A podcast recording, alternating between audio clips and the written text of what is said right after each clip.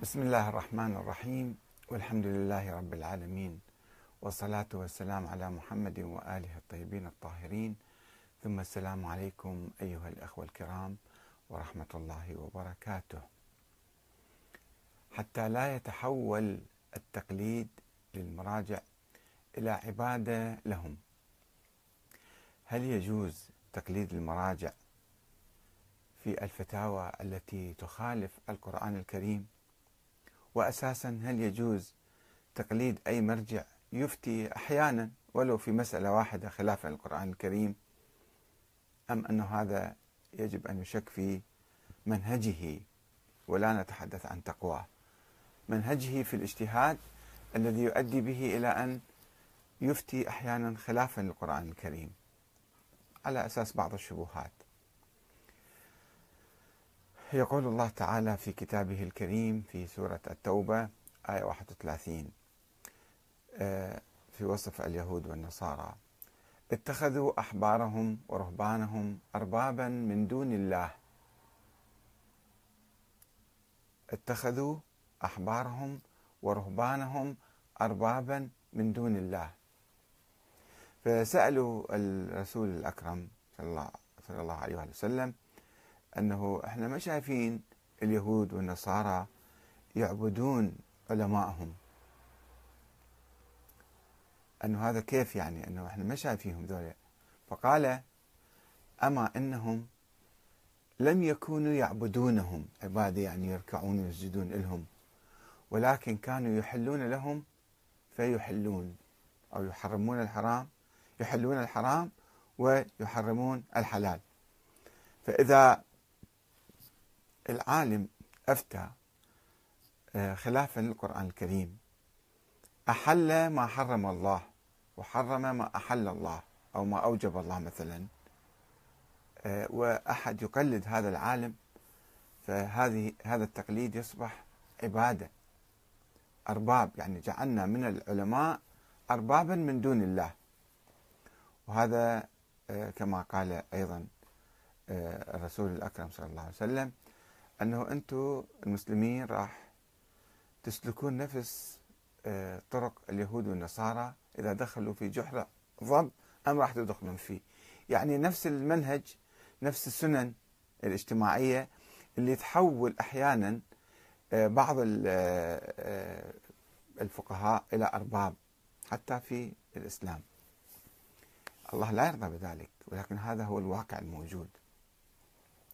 أقول هذا الكلام بمناسبة الفتوى التي أكد عليها مرة ثانية موقع السيد السيستاني ونشرتها المواقع التابعة له ومن ذلك صوت الجالية العراقية الذي آه، يشرف عليه صهر السيد سيد مرتضى الكشميري يقول السؤال هل يجب حضور صلاة الجمعة؟ الجواب إذا أقيمت الجمعة في بلد واجدة للشرائط فإن كان من أقامها الإمام عليه السلام يعني الإمام المعصوم المعين من قبل الله الإمام المهدي الآن مثلا أو من يمثله وجب الحضور فيها تعيينا.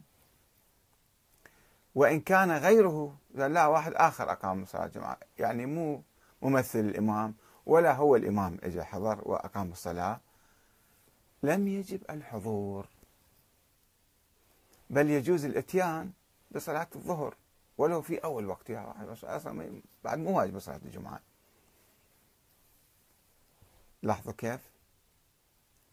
هذه فتوى سبق أن علقت عليها العام الماضي أيضا وأرسلت رسالة إلى مكتب السيستاني بأنه ما هي خلفية هذا الحكم الذي يناقض ظاهرا القرآن الكريم. كيف يعني تفتون بذلك؟ فأجابوني أن أنت ما عليك تسأل. خلص هذا قلد وامشي. والبعض يقول بأن المرجعية الدينية هي امتداد للإمامة والنبوة. يعني المراجع هم امتداد مثل النبي يعني. خلفاء الرسول جالسين في مكانه يفتون مثل ما مثل ما يفتي. طيب فهل أفتى الرسول بهذه الفتوى؟ ولو عرضنا هذه الفتوى على النبي محمد صلى الله عليه وسلم هل يقبل بها؟ هل هناك أي إشارة إلى جواز وصحة هذه الفتوى؟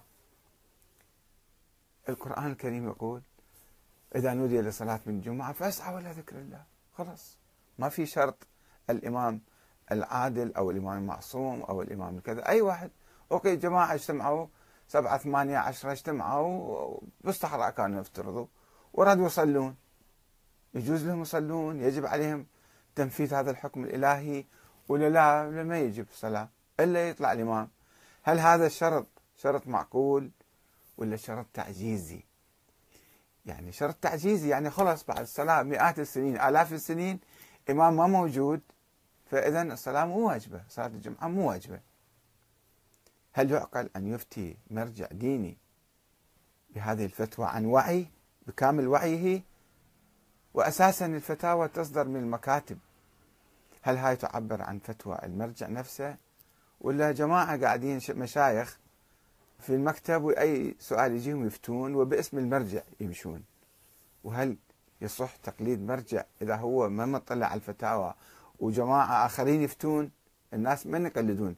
يقلدون هذا المرجع أم يقلدون تلامذته في المكتب؟ وهل هؤلاء المرجع وتلامذته يجتهدون على أساس أسس صحيحة أم هناك خلل فعلا في موضوع الاجتهاد؟ أنهم هؤلاء العلماء لا يجتهدون إنما يقلدون من سبقهم من العلماء السابقين.